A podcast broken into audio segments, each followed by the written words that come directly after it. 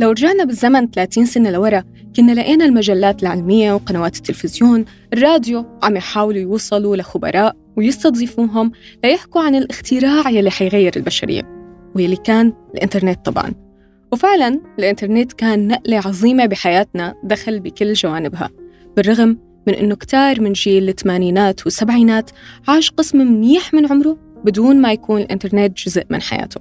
ونحن حالياً أمام اختراع جديد لسه ما توضحت معالمه للجميع، مسميات غريبة فجأة صارت محيطة فينا، بلوكتشين، NFT، ميتافيرس، عم نسمعها بكثرة. البعض بيشوفها وهم، والبعض صار يتدين أو يبيع جزء من ممتلكاته ليقدر يستثمر فيها. ونحن كفئة شباب عنا رغبة وتعطش هائل لكتير من المعلومات. لهيك بحلقة اليوم بدي رحب بضيفنا بتنوين الدكتور فادي عمروش، حاصل على ماجستير ودكتوراه بالاقتصاد السلوكي، ماجستير وبكالوريوس بالهندسة المعلوماتية، مؤلف لعدة كتب، خبير بالبلوكتشين والعملات الرقمية، وشريك مؤسس لمنصة النيوفيرسيتي. أهلا فيك دكتور فادي. أهلا وسهلا، كتير سعيد. تنوين بلسان عربي.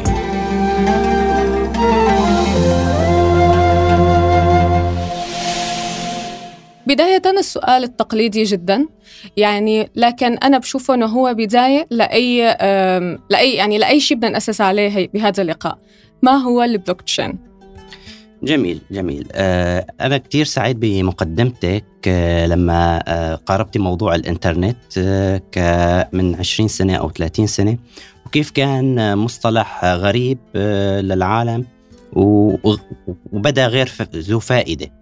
يعني إذا رجعنا لأيام الإنترنت كنا نتخيل الإنترنت عبارة عن عرض صفحة على الإنترنت أو بريد إلكتروني. صحيح. وأنا أتذكر بال2000 بعد ما تخرجنا أو بال2005 لما نذهب لإقناع الأشخاص ببناء موقع على الإنترنت كان يرد علي يعني أنا ليش يكون عندي موقع على الإنترنت أصلاً؟ أنا فيني أطبع بروشور وأوزعه وأرخص. فكان الأمر يعني مستبعد العالم أني تتقبله. البريد الإلكتروني كان العالم كمان تستغرب أني ليش العالم بدها تبعت بريد إلكتروني، وصارت بعد التقنية بشكل متسارع جداً. وأنا بدي أنطلق من هاي النقطة أني نحن بعالم البلوكتشين تقريباً مثل عالم الإنترنت بال90s. حالياً نسير بشكل بطيء، ولكن ممكن يتسارع الأمور كما تسارعت الإنترنت فجأة. يعني لما كنا بالعالم الإنترنت كنا نستغرب أني ممكن يكون في فيديو نحسن نشوفه لايف، أني مستحيل أنا يا دوب أحمل صورة. ولكن فجأة صار الإنترنت السريع، وفجأة وصلنا للستريمينج، وفجأة صار منصات مثل نتفليكس شيء بديهي. إذا بتلاحظي الزمان كتير كان التسارع يعني خلينا نقول سريع بالفترة الأخيرة. هائل، تماما هائل. البلوكتشين بداية هو مصطلح حيادي مثل كلمة إنترنت، يعني هو لا يمثل عملات رقمية. تمام، لا يمثل عملات رقمية، لا يمثل نظام تشغيل، يعني مثل كلمة operating system. فأنا لما بقول operating system لا أقصد ويندوز، لا أقصد لينوكس، لا أقصد أبل. كلمة حيادية، وهي نقطة كتير مهمة. نحن لما يعني نقول بلوكتشين فعلا بتظن إني نحن عمل يعني هذا معناه تقني منتج معين أو شركة معينة، لا، هي كلمة حيادية بكل بساطة. تعني هاي الكلمة لما ندخل بتعقيدات إمكانية أن يتم توثيق الأشياء أو الممتلكات الرقمية بشكل لا مركزي غير قابل للتعديل وبشكل شفاف. نقطتين بسيطات. لا مركزي يعني لا يوجد مكان مركزي موجود عليه البيانات، يعني موزعة بين أكثر من جهة، بحيث أني نضمن أن هي صحيحة موثوقة وغير قابلة للتعديل. من هون أجت كلمة بلوكتشين، أن هي مثل البلوك. لما نضع البلوك اللي بعده بينزل بلوك تاني وبصير مثل سلسلة الكتل، فما فينا نقطع هاي السلسلة. فالبلوكتشين فكرتها البسيطة أني أنا صار عندي إمكانية للناس تعمل عملية توثيق بشكل تتأكد أني كلياتها أني ما فيه عملية تزوير. طيب، معناها نحن إذا بدنا نحكي عن فرق بين شيء اسمه لا مركزي وشيء المركزي، فينا ناخذ مثال عن المركزي؟ يعني إذا بدنا نقول أشياء مركزية مثل شو؟ تماماً، نحن حياتنا حالياً كلها حياة مركزية. على سبيل المثال الجامعات حين تصدر الشهادات يتم إصدار الشهادات من جهة مركزية اللي هي الجامعة. أين يتم تخزين البيانات؟ يتم تخزين البيانات على سيرفرات الجامعة، على أجهزة حاسوبية مركزية في جهة مركزية. تمام. بعبارة أخرى، إذا الجهة الجامعية تم اختراقها مثلا يمكن تعديل هاي السجلات وإضافة اسم أو حذف اسم. ونفس الأمر بالنسبة لسجلات العقار، النفوس، وحتى الأموال طبعا، البنوك. اللامركزي أن هذا السجل بيتم توزيعه على أكثر من حاسب بحيث يكون في عندك نسخة منه بعشرات أو مئات أو حتى ملايين الحواسيب، بحيث مستحيل تقنيا يأتي شخص ويعدل هذا السجل، لأنه بمجرد ما يصير تعديل له في نسخ أخرى بتكتشف أن تم التعديل. فبيصير الشهادة لنقول الجامعية إذا أخذنا هذا المثال صادرة بشكل لا مركزي، معناها غير قابلة للتعديل، غير قابلة للتزوير، وصاحب الشهادة يعني يمكن أن يحاجج أن هاي الشهادة له، ما حدا رح يقول له أعطني دليل من الجامعة أن هي أصدرت هاي الشهادة، لأنه هي خلص توثقت للأبد.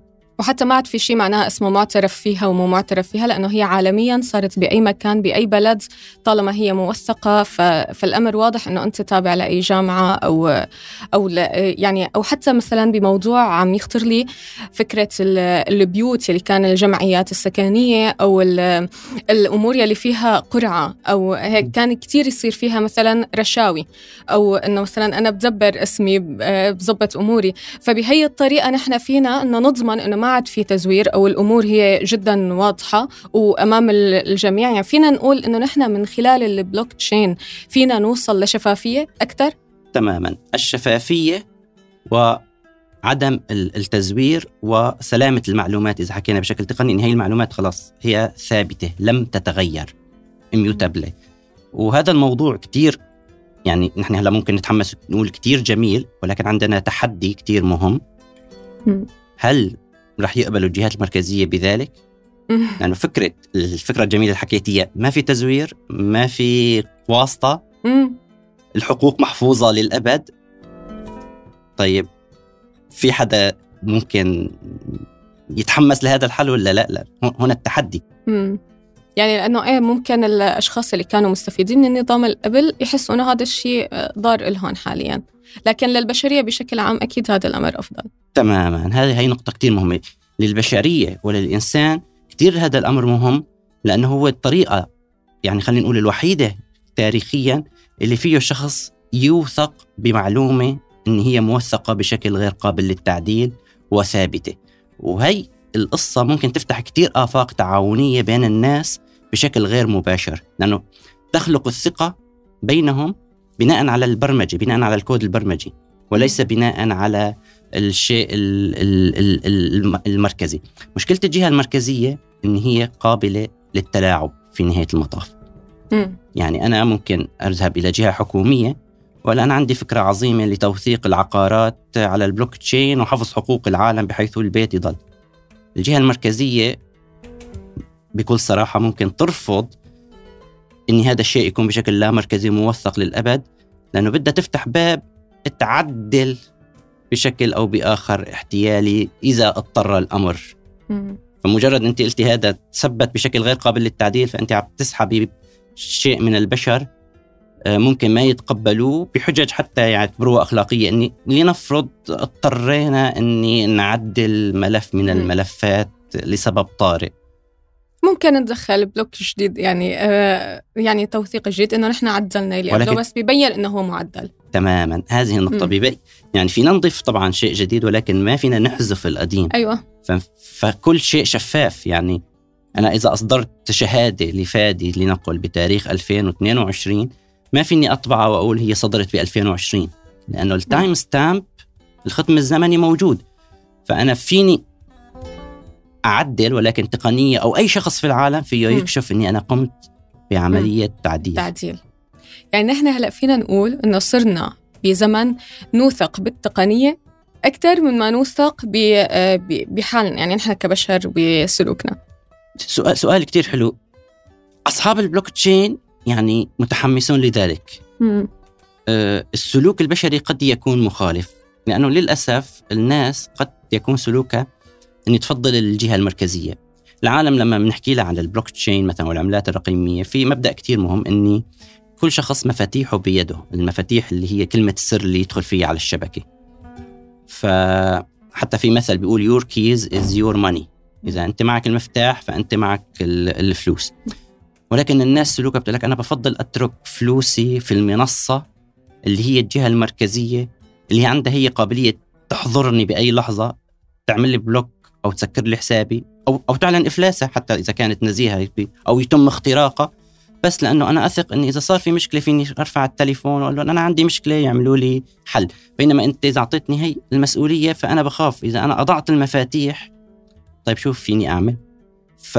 فاعتقد هذا تحدي. نحن هو طبعا الامر مخيف تماما يعني هو فعليا الامر مخيف. يعني يعني مثلا انا لسه يعني ممكن اسالك السؤال هو انت تعده جدا ساذج يعني او بسيط، انه مثلا انا بتخيل انه طيب وبركي اجى فيروس وخرب هالدنيا كلياتها، كيف يعني انه بركي اجت شيء قصه وانه خلص ما عاد في شيء. يعني هذا نحن عم نحكي على امور هي غير مرئيه بالنسبه لنا.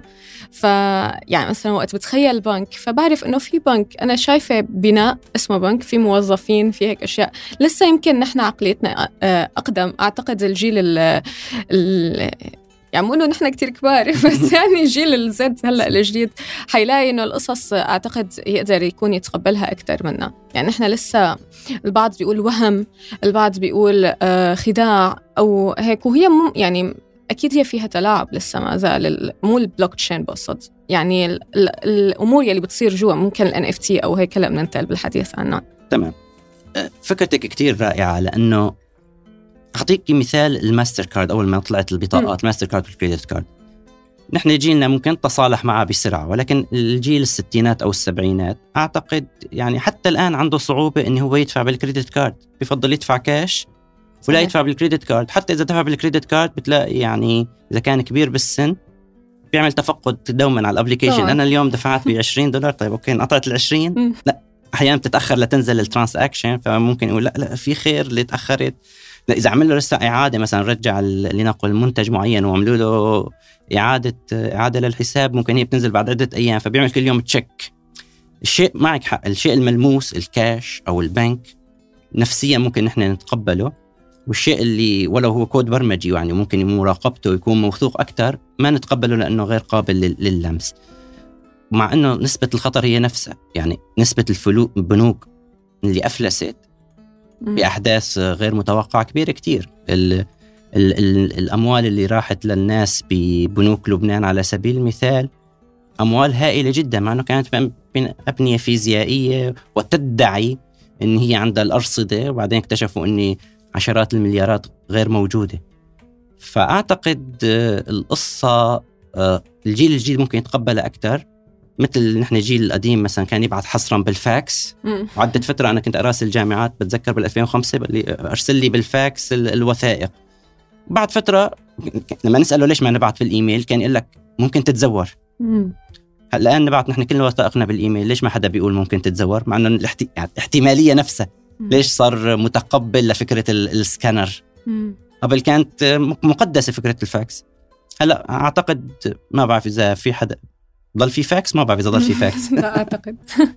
طيب هاي معناها نحن بالنسبة للبلوكتشين. هلا نجي للعملات الرقمية.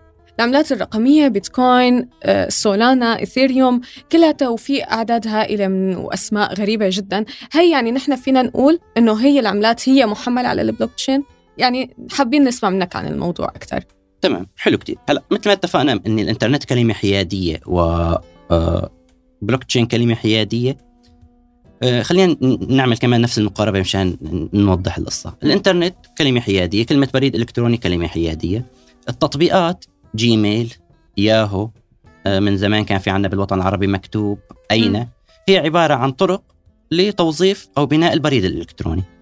البلوكتشين هي تقنية، الآن في عنا مشاريع هي بتستخدم هاي التقنية وبتعمل لها تطبيق implementation بشكل أو بآخر. في منها بمجالات مالية مثل البيتكوين اللي هو خلينا نقول بكاتيجوري لحاله، وفي عشرات الآلاف حرفيا من المشاريع الأخرى اللي بتعمل تطبيقات مختلفة، وكل حدا بيقول أنا الأمثل.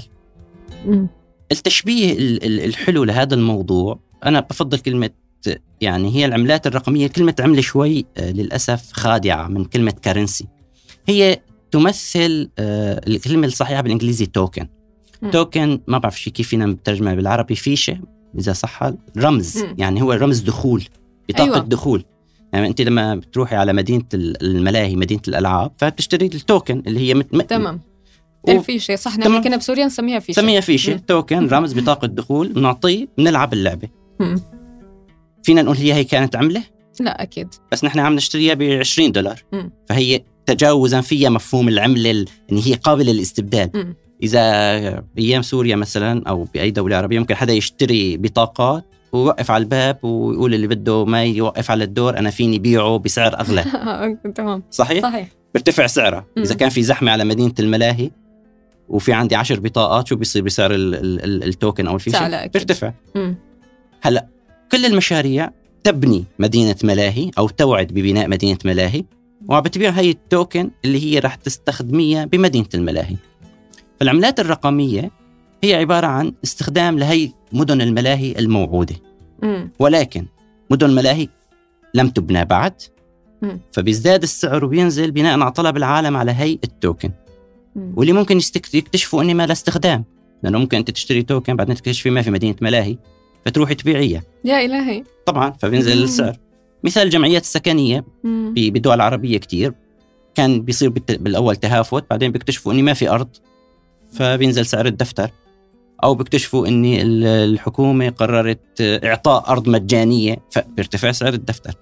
صحيح. ما أريد قوله أني كل هذه التطبيقات هي محاولات قد يكون فيها كم كبير من التلاعب، لأنه هي في الأخير تعد بأن هي رح تعمل شيء، ونسبة الفشل فيها من الطبيعي أن تصل فوق 92%.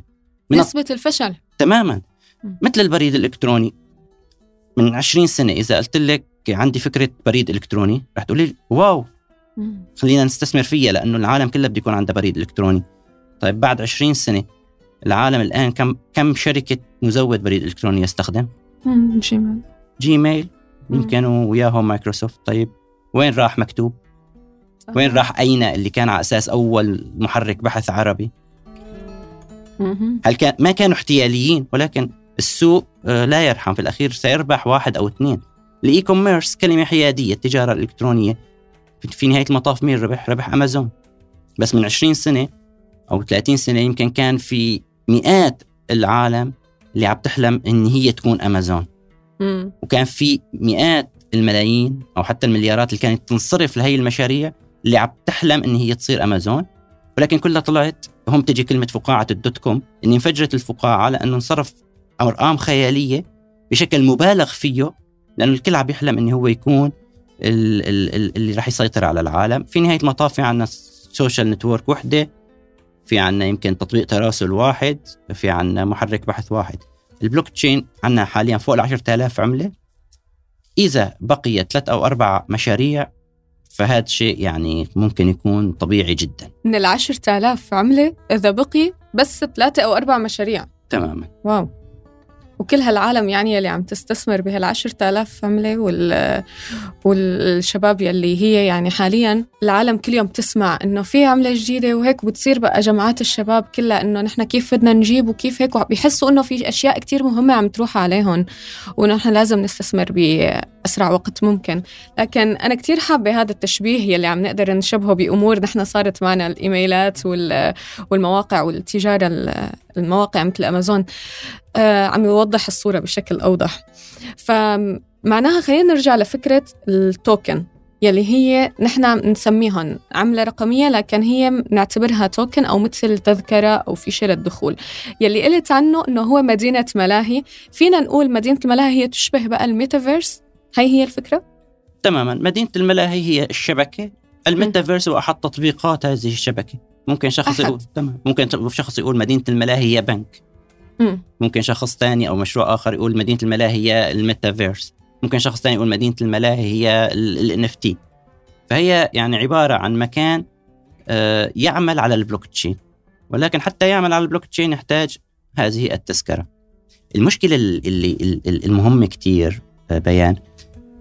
حسألك مين بيربح أكتر، اللي بنى مدينة الملاهي ولا اللي اشترى التذكرة؟ لا، بنى مدينة الملاهي. طيب شراء التذكرة بيعطيكي حق بامتلاك جزء من مدينة الملاهي إذا انباعت لاحقا ب$100 مليار. لا، هذا الشيء اللي ما بيصل للناس. الناس تظن إن هي شراء لعملة، إن هي عم تمتلك حصة في الشركة. صحيح، لا هي ما بتمتلك، عم يشبهوها بالأسهم. لا، ليست أسهم أبدا.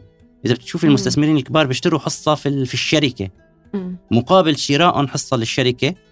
ركزي على هاي النقطة معي، بيعطوهم توكن مجانا. يعني أنت اشتريتي حصة في شركة ما، فبتاخدي مقابلة لنقول 1,000,000 توكن هدية أو مجانا مقابل استثمارك في الشركة. وليس أنت استثمرتي اشتريتي 1,000,000 توكن فأخذتي حصة بالشركة بالمقابل. السؤال اللي بدي أسألك يا ممكن هون نحفز كمان المستمعين، إذا أنت استثمرتي بشركة وأخذتي كمية من التوكن مجانا كمستثمر كبير، شو رح تعملي فيها؟ وزعها، هديها، أو أبيعها. أبيعها لأنه فري طبعا ماني. رح تمام فري ماني. فشو بدي يصير بسعر التوكن؟ رح تنزل أكيد. تمام. وهذا اللي شي بصير معظم المشاريع، بتبلش الأسعار ترتفع لفوق، بعدين بتنزل.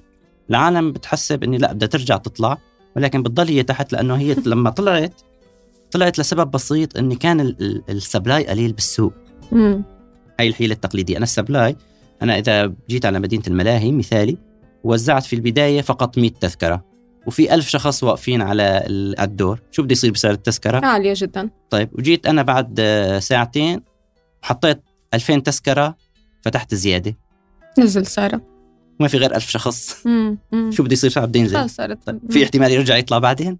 لا خلاص، لأنه أنا عرفت إن هي ما لشي نادر. تماما. فهي النقطة كتير معظم المشاريع للأسف، إذا ما قلت كلها عدا البيتكوين لنكون واضحين، تستخدم هذه الحيلة، تعتبرها من الماركتينج أو من التسويق أو whatever. ما في شيء بيضبط إنه في عدد معين لحتى الشخص يكون يعني مرتاح إنه هو عم يشتري. يعني بالآخر معناها الكل عم يشتغل على سراب. يعني سؤال كتير حلو، بنرجع لهون للبلوكتشين. بالبلوكتشين حكينا فكرة كتير حلوة، إن كل شيء موثق شفاف موجود. كله موجود، بس السؤال في حدا عم يطلع عليه ولا لا؟ أيوة. أنا بعرفه موجود لأنه فيني تشيك الداتا، ولكن هل اللي عم يشتري بأي مشروع بدون ذكر أسماء، احنا بنقول ذكر اسم فالعالم بتحسب إنه هو توصية أو غير توصية، نحن بنكون عم نذكره عشوائيا. بس هل شراء بمشروع إكس، الشخص عم بيروح بيشوف إيش قد المطبوع منه، وين المقفول، وين الموزع، وهل يطبع منه زيادة ولا لا؟ كله موجود موثق. وهم نرجع للمشكلة البشرية، مشكلتنا ما هي بالتقنية، بالبحث. كله مكتوب. ما في شيء، يعني أنا أعطيني أي اسم مشروع بقول لك كم مطبوع وكم مخبى، وبالرياضيات إني هل هن محتالين ولا لا من وجهة نظر اقتصادية. البيتكوين مثلا معروف إني 21 مليون قطعة بالكود. الإثيريوم معروف إني ما في ماكس سبلاي، هي مو سر إني مخبى، هن مخبينه بين بعض، لا هذا مكتوب بشكل علني. سولانا مثلا معروف إني نص السبلاي رح يتحرر بعام 2024، فهلأ النص مقفول، فمعناته السعر بيطلع لأنه أنت قافلة. بس لما بده يتحرر شو بده يصير؟ رح ينزل السعر. تمام. طيب، إذا الواحد، وهذا مكتوب على فكرة، يعني بشكل، يعني بتفتحي موقع سولانا بتلاقيه مكتوب بشكل واضح وصريح، يعني غير بس ممكن الآن المشكلة إن الناس ما رح نلوم نقول لا تقرأ، لأنه هي يعني مكتوبة بطريقة لا يصل إلى الجميع، وفيها شوية طرق خلينا نقول ما بدي أقول احتيالية، ولكن غير واضحة المعالم. فضروري كتير الناس تعرف إني حتى إذا بدي أستثمر، ودي أعتبره هذا لنقل كازينو في الاستثمار، بس لازم أعرف البارامترات، لأنه أنا ممكن بلحظة أنا عم بشتري شيء معين، ولكن الفريق حاطط خطة خروج. لا ننسى إن كل المشاريع في نهاية المطاف شو هدفها؟ الربح. تمام. عندها هدف إني أنا أربح؟ لا. بكل صراحة، شو مشروع هاي فايف، تتذكري قبل الفيسبوك لما كان كبير كتير، وبعدين ما صار، يمكن ما انتشر، يعني أخذ الفيسبوك. بتذكر هو، أو حتى مكتوب، ولا هلا بيزعلوا يمكن العالم، مكتوب لما انباع لياهو. ياهو شو عمل فيه؟ بالأخير سكره. هلا هو ربح، بس هذا هو البزنس، إن أنت تعملي شغله وبعدين تبيعيه وتربحي، فهي قصة نجاح. أمازون اشترى لنقل سوق. تمام. ما رح نقول سكره، يمكن سكره أو خلص بس غير الدومين بالأخير. فهي يعني المستثمرين الكبار قصص نجاحهم هن الربح الكبير بغض النظر أن المستثمر شو شاري، أو ما نقول المستثمر، يا ريت صغار الكسبة. تمام، لأنه هو الترويج حاليا لفكرة العملات الرقمية أو حتى لفكرة ال NFT. هلأ بدي توضح لنا أصلا الفرق بين ال NFT والعملات الرقمية، أو إذا هن نفس الشيء. الترويج لهم أنه هن عمليات الربح السريع جدا، ومو فقط الربح السريع وإنما الربح الهائل، أنه أنا ربحت 200%، 500%. يعني هذا الحكي بين طبقة الشباب. فلهيك الإنسان عم يضطر أحيانا يحس أنه أنا لازم أتدين لحتى روح واستثمر واربح فورا بضبط أموري وهكذا. فأنا عم حس هلأ على حسب الحكي إنه لا، الأمر ما له ربح سريع، وبالعكس نسبة الخسارة فيه عم تقلي بتوصل ل 92%. تماما. بأي لعبة اقتصادية لازم نتذكر كل حدا بيربح في مقابله حدا بده يخسر، لأنه أنا لما بقول بعت، هاي الناس دوما بتنساها، معناتها في حدا اشترى. فأنا إذا بعت بالغالي وربحت، في حدا ما تشترى مني بالغالي وخسر. افتراضي أني أنا دوما أكون اللي بعت بالغالي هو مجرد وهم. لازم واحد يربح و80 يخسروا. في عالم تربح 500% و1000% و25 ضعف. موجودة هاي القصص. ليش؟ لأنه هاي من اللعبة اللي بتصير الاقتصادية بأي شيء. لما بيهجموا العالم على شيء معين، حتى بأي مثال، بطاطا معروف لما بيصير كساد العالم بيختار لأن يتخزن بطاطا، فبيرتفع سعر البطاطا. تتذكر أني أنا في جوع، في مجاعة، فبيرتفع. ليش؟ مو لأنه هي ذهب ولو لأنه قيمة، لأنه هي فقط صار في هجوم. طيب اللي اشترى البطاطا بالسعر الغالي، خلينا نقول، وبعدين نزلت سعر البطاطا لأنه يعني اكتشفوا أني ما في مجاعة، فهو خسر. واللي باع بهاي اللحظة هو أكيد ربح، ولكن اللي باع واحد واللي اشتروا عشرات. يعني اللي ربح واحد واللي خسروا عشرات. فهي النقطة موجودة، هذه القصص. بس لازم دوما ننتبه أني ما بهاي الرومانسية، لأنه كل رابح بيقابله عشرات الخاسرين، وكل رابح يعتمد على الظروف اللي تم فيها هاي العملة، كيف القصص السبلاي المعروض منه.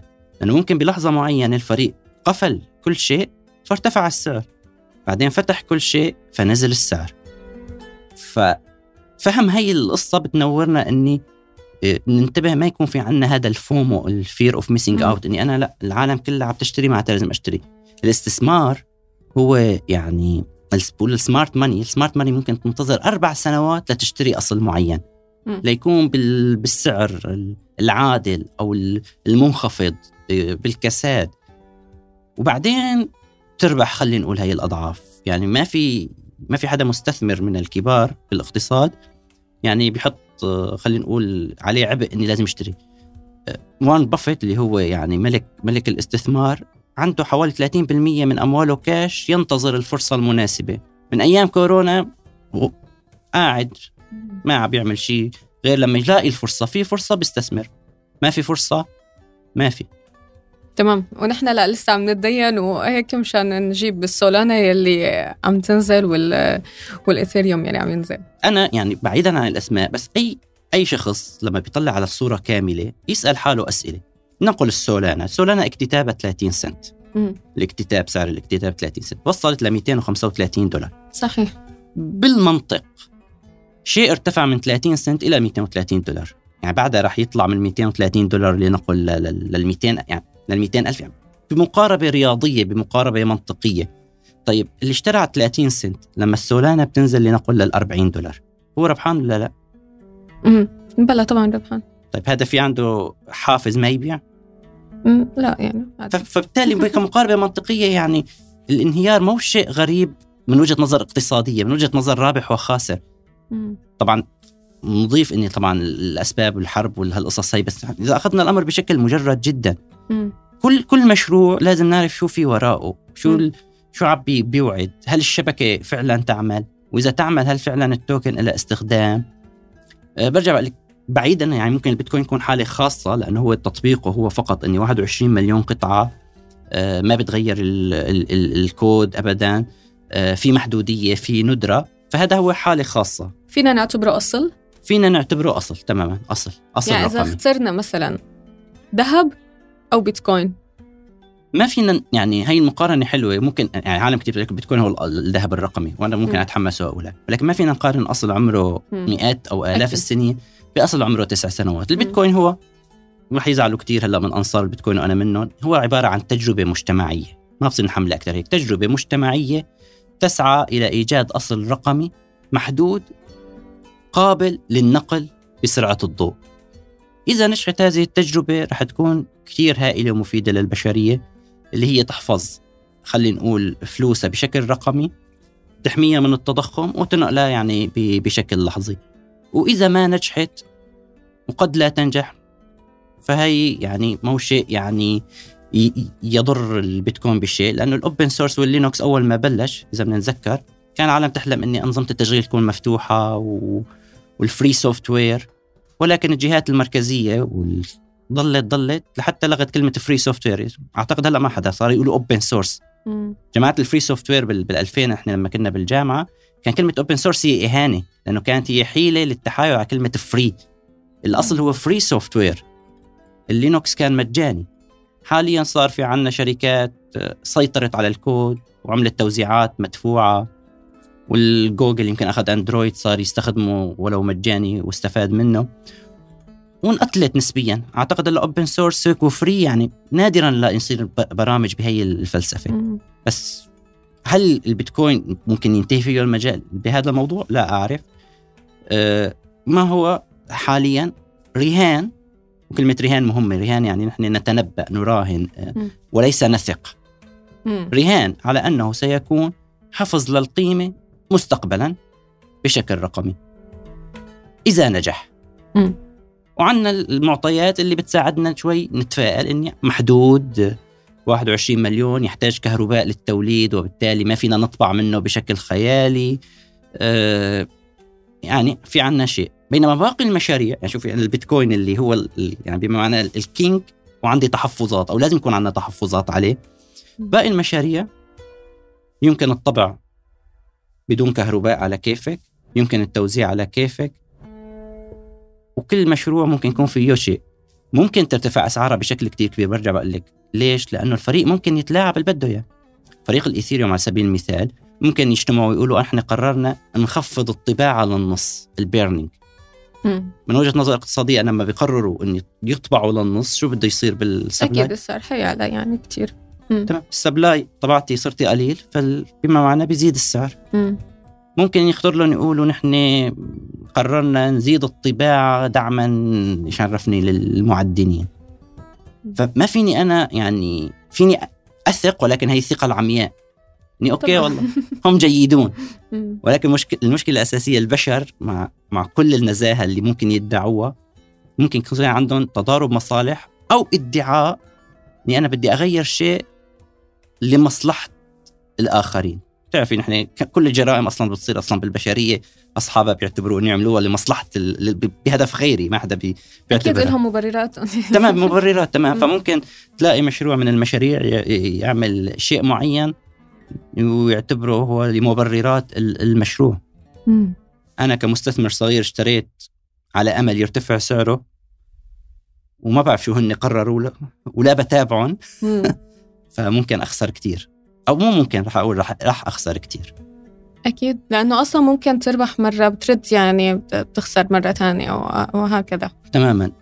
كتير عالم بيزعل لما بقول كلمة كازينو، بس هي ما بمعنى الحرفي، يعني فكرة الفلسفية يعني أنت لما بتدخلي على الكازينو وبتشتري أصل أو سهم تربحي مرة، بس ما بتاخدي أرباحك وبتطلعي، ترجع تلعبي مرة تانية وتالتة، لأنه بيضل عندك هذا الهاجس إن أنا بدي أزيد. بآخر لعبة تحطي كل شيء ترجع إلى الصفر. أيوة.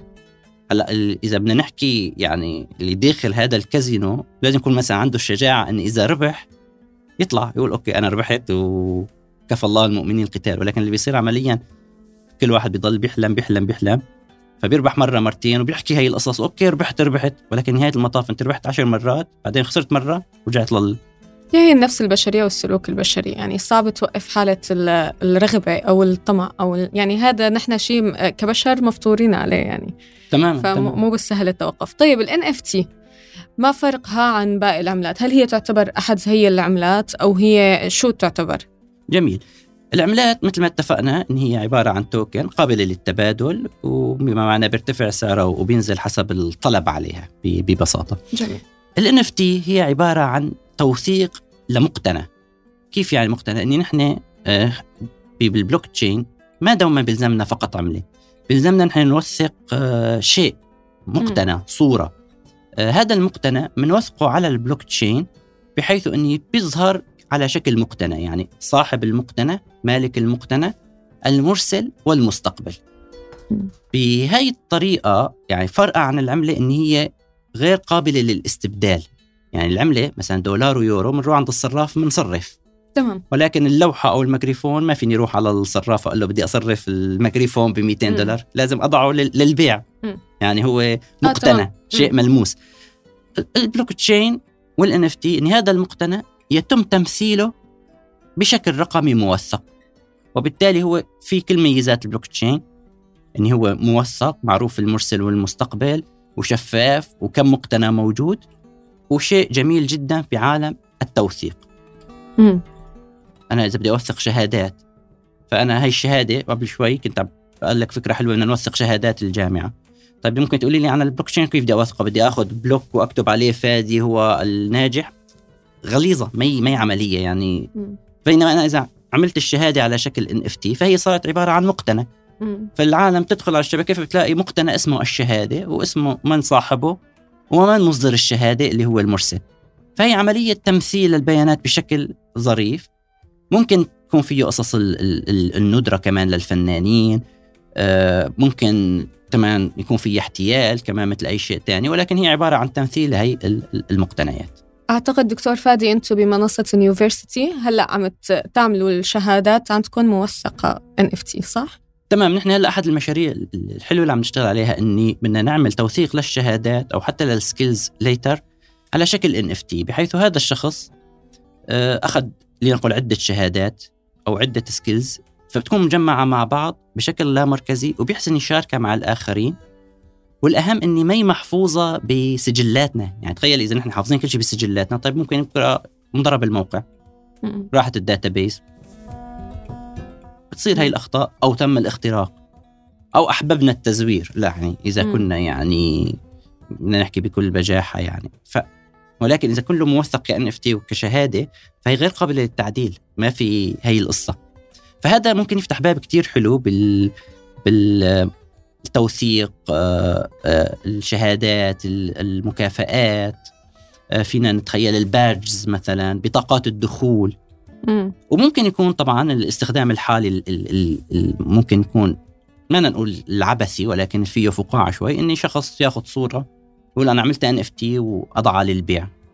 ممكن هذا الشيء بس غريب جدا. أنا يعني اللي عم شوف، أنا وقت عم بتخيل، وقت عم بسمع كلمة NFT كشخص مالي كتير متعمقة بالموضوع، لكن بشوف صورة مثلا، صورة قرد شكله غريب، أو صورة مخلوقات عجيبة بعيون كتير أو بأشياء غريبة ومعروضة بمبالغ هائلة، أنه أنا كشخص يعني ليش لا أشتري هذا الشيء؟ شو بده يعمل لي؟ في نظرية كتير حلوة استشهد فيها بيل غيتس بآخر حوار، اسمها نظرية الأحمق الأخير.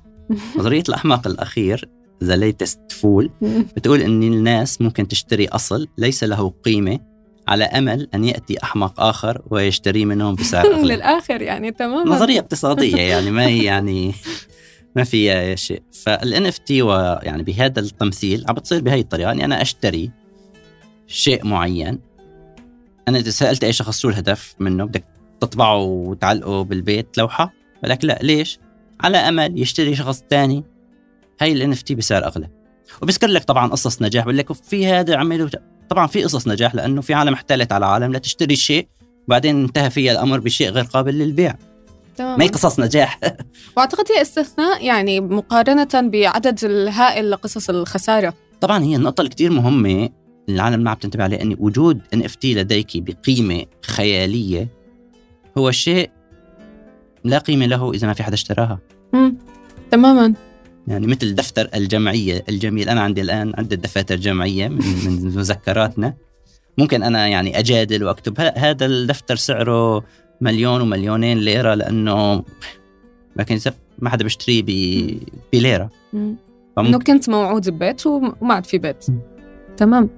هلا في اذا بتشوف على الفيسبوك بنستخدم ستيكرز صوره الطفل يلي هيك قوي، هو بيبي وبيلبس كنزه خضراء وهيك عامل بايده انه بيبي، ويسمى الطفل القوي. وفي بنت تانية اسمها البنت الكارثه، وراها نار وهي عم تطلع بطرف عينها.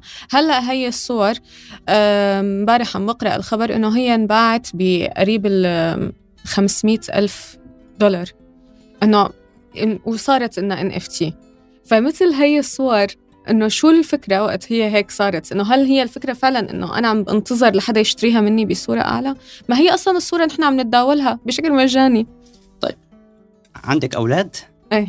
اعطيني اسم ولد الله يحفظه. ألما ومعتز. ألما. طيب ألما ان شاء الله عمرها ألما 7. ألما عمرها 7 سنين.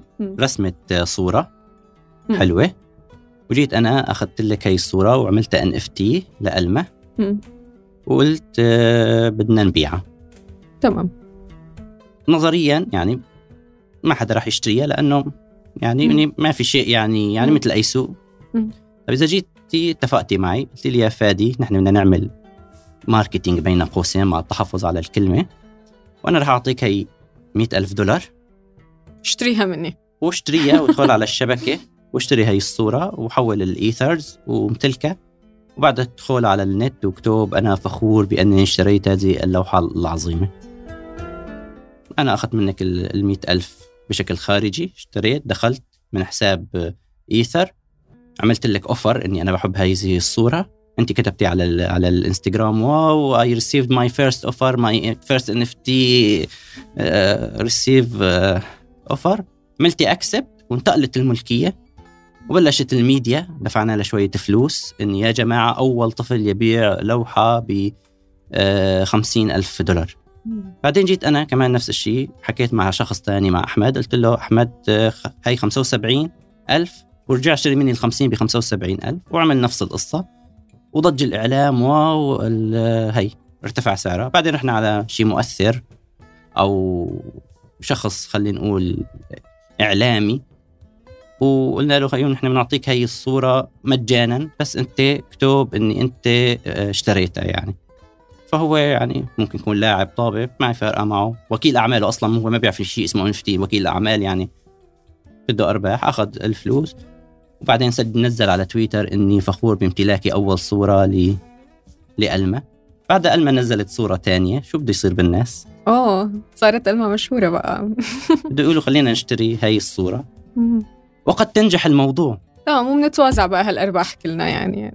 وقد ينجح. هذا اللي عملوه فريق القرود الصور، عملوا هاي القصة، طبعوا 1000 قرد وزعوهم بين بعض. والنقطة الكتير مهمة لازم تذكرين فيها دوما، كله موثق على الشبكة. أنا ما بحكي قصص يعني خيالية، يعني أنت إذا دخلتي على هذا الألبوم بتلاقي أني تم توزيعه بشكل مجاني على أعداد هائلة من الناس، ما حدا اشترى شيء. بعدين تم خلق هاي الصورة أني تم تحويله لنقل $40,000 لشخص معين، تم إهدائه لنجمة معينة. في نجمة مرة طلعت على التلفزيون ما بتذكر الاسم يمكن وطالعت الصورة وأن هي مفتخرة أن هي أخذته، باريس هيلتون أعتقد. باريس هيلتون. أنا كنت قاعد على الشبكة، فتحت يعني تعذبت شوي لبما لقيت صورة الأرض لأنه ما شاء الله الصور كتير صعبة، ووجدته نفسه على الشبكة وما كان منتقل ملكيته لإلها. يعني هي متحمسة وآي أون إيت. لبعد يومين انتقلت الملكية على شكل حتى حوالي. لما سألوها أني ليش حوالي، فقالت لأنه أنا لا استعنت بهاي الشركة الوسيطة لحتى تشتري لي، لأنه أنا ما بعرف أشتري.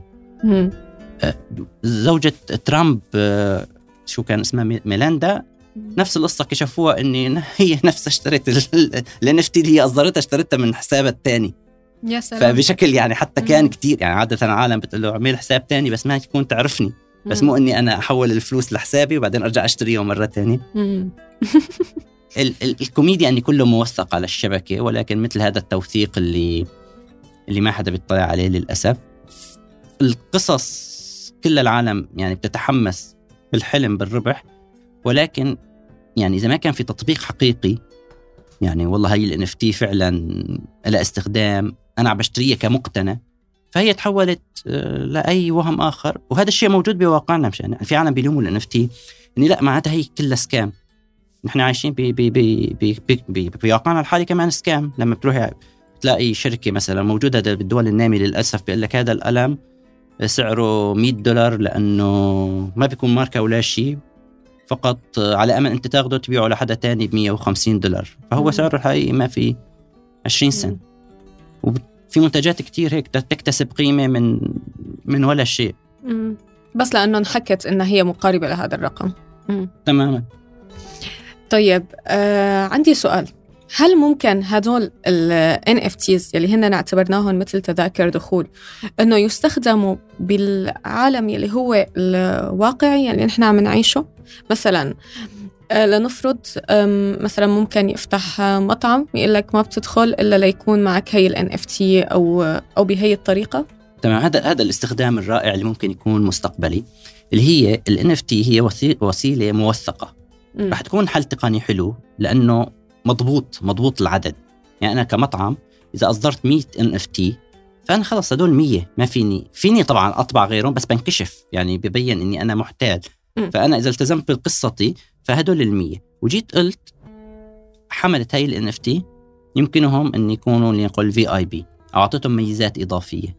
فهم ممكن يكون هي باس كود، طريقة دخول، سواء للمطاعم سواء للأندية أو حتى ممكن VIP أكتر. يعني ممكن شركة طيران، أعتقد شركة طيران الإماراتية بدأت والقطرية بهذا الموضوع، ممكن تصدر NFT collection معين نادر وحملت هذا الكونكشن يكون عنده ميزات إضافية فيه، يعمل يكون عنده VIP long فيه whatever وتبيعه، أو ممكن يزداد سعره لأنه العالم الطبقة المخملية بهمها تتفاخر فيها، بهمها تستفيد من ميزاتها. لاحظ الموضوع هو بالأخير كنفس بشري هو التفاخر. كم أنت ممكن تتفاخري بهذا الموضوع، مثل الألبسة الغالية جدا اللي هدفها ممكن فقط إعطاء صورة للآخرين إني أنا لدي المبلغ الذي غطى هذه الكلفة. نحكيها بكل بساطة أحمدي. هلا بقول لك طبعا القميص والقماش بس بالأخير هو يعني هذا الشعار الصغير هو اللي عم بيمثل رسالة. فإذا ال NFT كانت لشيء خلينا نقول بهاي الدرجة أو حدا نجح يعمله بهاي الصورة ممكن تنجح. يعني أنا مشروع القروض لا أستغرب إني إذا اشتغلوا عليه ماركتينج بشكل كتير كبير ممكن فعلا يرسلوا صورة بالمجتمع إن أنت إذا عندك هذه الصورة أنت من الطبقة المخملية. فمهما حكينا نحن وقلنا كذب ولا ممكن ينجح، ما معناها نحن كنا مخطئين، ما معناها إن نحن عم نكذب، لا بس هذا يعني هذه إذا أثبتوا ذلك بالماركتينج فقد نجحوا. ممكن أنا نفسي أصير من العالم اللي أتماهى مع الآخرين، لازم يكون عندي كوليكشن أعيفة لبنتي بعد 30 سنة. ايوه نترك لأولادنا صور. يعني ايه ممكن. هل تعلم مش تقريبا جمعوا تمويل ليحاولوا يخلقوا هذا البرستيج $480 مليون؟ شيء عجيب. يعني هذه الارقام، يعني هذه الاشياء ما عم بقدر انا انه يعني استوعبها، جد ما عم بقدر استوعبها. شيء كتير غريب انه مقابل صور مقابل اشياء، يعني ممكن انا اعمل هيك وتحسها تنرسم. يعني ما عم شوف الشيء، يعني الا اذا هي فعلا هيك بدها تمثل شيء مع المستقبل. بس حاليا يلي عم يراهن ويروح يحط الاموال تبعه على هاي القصص فشيء جدا غريب. تماما لانه هو عم يراهن لمجرد العشوائيه. هو اصلا يعني مثل اللي عم يروح على السوق وعنده ملايين الألبسة وعم يختار لباس معين بيقول أنا أراهن إن هذا اللباس رح يكون هو البست سيلر. تمام. لا هي ممكن ينجحوا هن كماركتينج. والنقطة اللي كمان يمكن إذا مزودي المحتوى خلينا نقول أو المؤثرين ممكن يظنوا إن معناها هو مجرد يعمل NFT فهو بيربح، لا هي القصة بنفس السياق. هي لعبة ماركتينج، لعبة يعني أكيد ما رح يعني أنا بشبه الأمور مثل الكتب الرقمية والكتب الورقية. في كتير عالم تسألني وبيجيني هذا السؤال، أنا بدي أعمل كتاب إلكتروني وأبيعه تنصحني ولا لا؟ فأنا بقول له أنت كتابك سواء إلكتروني أو رقمي بما معنى ما حدا رح يشتري لأنه ما في حدا مستعد ليدفع. يعني بما معنى فتحويله من ورقي إلى رقمي لا يغير من واقع الأمر شيء. يعني أنت فإذا رسمتك ما حدا رح يشتريها بشكل فيزيائي فوضع كأن NFT ما رح يعني يغير يعني إلا إذا بقى عملت هي الحيلة يعني إنه تماما. وطبعا هذا الشيء غير أخلاقي يعني. تماما تماما يعني لما نجمله بكلمة تسويق هو يجمل حاليا للأسف بكلمة بناء كوميونيتي، بناء مجتمع إني بيجمعوا مثلا عشرات الآلاف من الأشخاص بالدول الفقيرة وبيوعدوه مثلا إني واحد منكم رح ياخد شيء هدية ويصيروا هن بيدخلوا على تويتر وبيكتبوا بيعملوا لايك فبيخلقوا هاي البز الوهمية. حتى كنت عم شوف أنا براقبهم أحيانا ال NFT فكنت عم شوف إنه مثلا بينعرض مشروع وبيوضح إنه هو كتير قوي ومن راقبه على تويتر بيكون فعلا المشروع بيوضح إنه هو قوي، بعدها بيكون الشخص إنه حابب إنه يشتري وينتظر المينتينج بعدها يبيع. تمام. لكن المشاريع اللي هي فعلا بتعلى كلياتها ما بتقدر تشتريها لأنه هي فقط ضمن اللائحة البيضاء في أول شيء مجموعة أشخاص هن يلي بس بيقدروا يشتروها ومنحاول وما بيمشي الحال. تمام. فهي يعني على حسب الحكي ممكن أنه هي معناها الأمر يكون بين مجموعة من الأشخاص وهن عم يدبروا أمورهم، بيشتروها بيورجونا أنه عالي كتير بعدين بيبلشوا بقى بيعرضوها للعالم العادي بيبيعوكم إياها بيبيعونا إياها بعدين بتنزل فورا وبنخسر.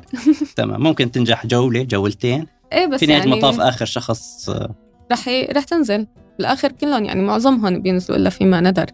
طيب عندي سؤال، هل نحن هلأ يعني وقت حكينا أنه نحن من 30 سنة وقت كنا عم نحكي على الإنترنت كان الأمر ضبابي، لكن هلأ هو فعليا الشخص اللي ما بيدخل إنترنت فهو شخص ما بيقدر يواكب العصر، هو شخص بعيد جدا.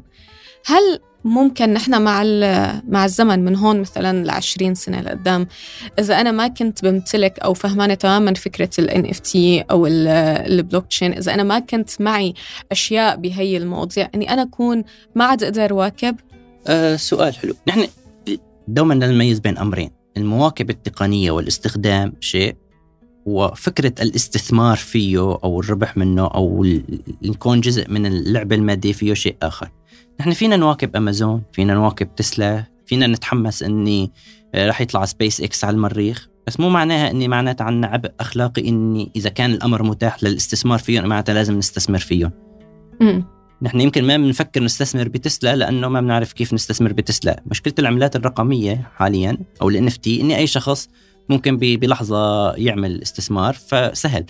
ولكن هو نفس المقاربة، أنا فيني يعني أتكون جزء من التقنية ولكن هذا لا يحتم علي أني أكون ألعب دور المستثمر، أو ممكن ألعب دور المستثمر وما تهمني التقنية كلها لأنه أنا هدفي أربح وأخسر.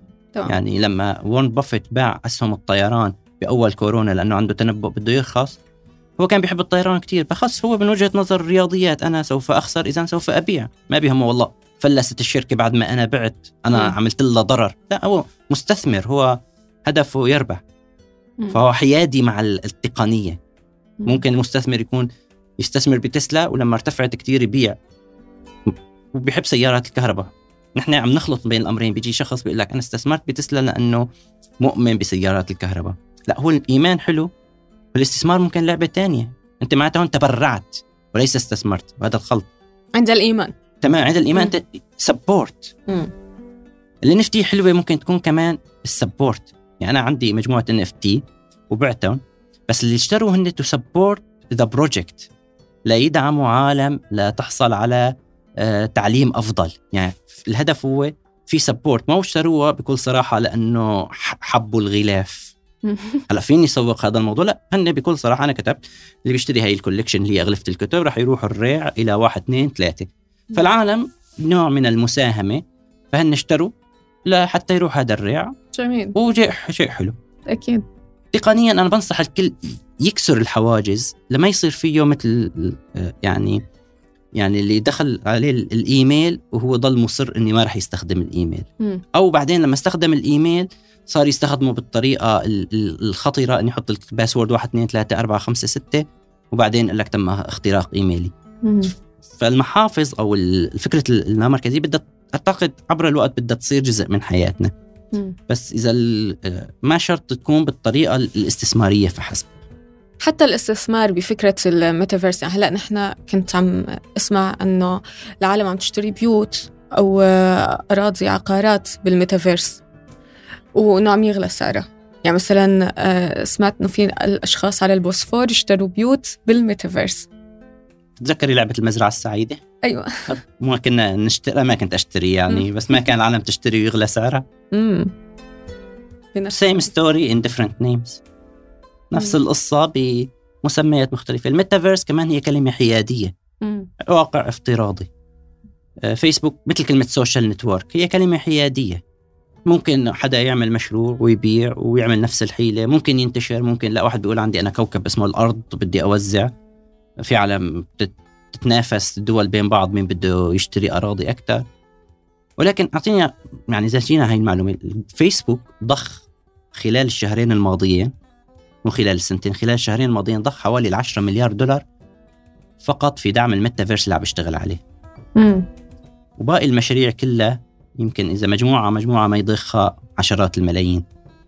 وفق هالمعلومة، مين ممكن يربح بالمستقبل؟ الميتافيرس اللي عم بيعمله فيسبوك، ولا مشروع إكس مهما كان اسمه اللي عم بيوعد العالم إن هي الأراضي؟ الفيسبوك المتوقع. إذا ربح الفيسبوك فمعناها مثل اللي شاري هنيك راح. تمام. يعني نفس المشكلة إني الرهان على شيء إنه هو بده يكون نمبر 1 لازم يكون كتير حذر، لأنه في نهاية المطاف في عالم أكبر بدها تربح على حساب العالم الصغار. ف complicated. هلا ممكن تعملي مشروع تسميه ميتافيرس للكوميونتي اللي إلك، أوكي هاي شيء مختلف، تعملي فيه NFT بطاقة دخول بس للعالم المؤمنة، بس مو تيجي تقولي والله سوف نربح عشرات الملايين من وراء هذا الموضوع. تمام. دكتور فادي، بالفيسبوك عندك كنت كاتب بوست لديريك سيفرز: لا تضارب ولا تتنبأ ولا تشتري شيئاً على أمل ارتفاع سعره، لأنه ليس استثماراً، بل اشتري ما تؤمن بنموه ويمكن الاستثمار به للأبد. هي الفكرة اللي هلأ أنت كنت عم تحكي فيها. تماماً تمام. ديريك من الكتاب اللي كتير بحبهم. هي الفكرة كتير مهمة، الشراء شيء فقط على نية أو على أمل ارتفاعه فيه إشكالية، قد تكون حتى شرعية، يعني إني أنا بشبهه ما لا يمكن التحكم، المقامرة، إنه لا يمكن التحكم فيه. صحيح. لأنه ما يعني هو بس مثل اللي ينصبني، أنا رح أخذ يعني ورقة، وإما بتربح إما بتخسر. تماما. هلا هناك ملاحظة كمان، يعني مشان نكون صريحين، الاستثمار بشكل عام أو الربح بالحياة جزء منه يعتمد على المقامرة. يعني كيف يعني المقامرة؟ يعني أي مستثمر خبير بيقول لك أنا أستثمر ب10 مشاريع، لأنه 9 رح يفشلوا، بينجح واحد، هذا الواحد بيغطي لي تكاليف ال9 الماضي. هلأ اللي بيعمل هيك ما صار اسمه مقامر، لأنه هو هون فهمان اللعبة، يعني هو يوظف الرياضيات في الأسس. تماما. نحن أسس عم نبني عليها. هون لما هو شخص عم يحاول يعمل مشروع، فهو في أسس عم يبني عليها. الفكرة لما عم نحكي على ربح سريع ما في أي أسس، فقط أنا حاسسني قلبي إنه هي الصورة هيك، رفقاتي حكوا هي الصورة هيك، فبالتالي هذا يعني عم تكون الموضوع بشكل سريع، وبالتالي في خسائر كبيرة. تماما. أنا ما بعرف عنها من الناحية الشرعية يعني، لكن بعرف إنه الشباب كتير منتشرة. طيب، أخيرا رسالة أو نصيحة بتخبرنا فيها للشباب العربي؟ موضوع البلوكتشين والبيتكوين على سبيل الخصوص يستحق العالم تقرأ عنه وتفهمه تقنياً، وممكن يفتح آفاق كتير كبيرة للعمل فيه، للديفلوبمنت، للتطوير. وفعلاً ممكن يعني المجتمعات اللي بتتبناه تفتح آفاق وحلول وكتير يعني ما موجودة بمحلات تانية. في مقولة كتير حلوة جديدة لنافال، أحد المستثمرين المشهورين اللي أنا بحبهم، بيقول فيها: المجتمع اللي راح يتبنى البلوكتشين راح يكون متقدم بعقود على المجتمعات الأخرى، لأنه راح يكون في طريقة تواصل حلوة بيناتهم. والمطورين خاصة إذا حد عم يشتغل بالبرمجة أو اللي بده يشتغلوا بهذا التطوير، ممكن تنفتح لهم فكرة فعلا آفاق كتير كبيرة. ومثل ما بيقولوا، اللي بيشتغل بالتطوير وبيفهم التقنية ممكن يكون أرباحه أكتر من المضارب. أيوة، يعني مثل كمان نرجع للبداية، مثل الظهر الإنترنت كان في كتير ناس تخوف منه، لكن هو سلاح ذو حدين. في أشخاص استفادت منه جدا مثل معظمنا، وفي أشخاص استخدموه لوسائل سيئة، ونفس الشيء هلأ ال NFT أو البلوكتشين أو أي كل هي الأمور هي مجال واعد لكتير من الانفتاح والأمور الجيدة، خاصة منع التزوير، لكن بنفس الوقت هي قابلة للتلاعب وقابلة، فالعلم هو السلاح بهذا الوقت. تماما.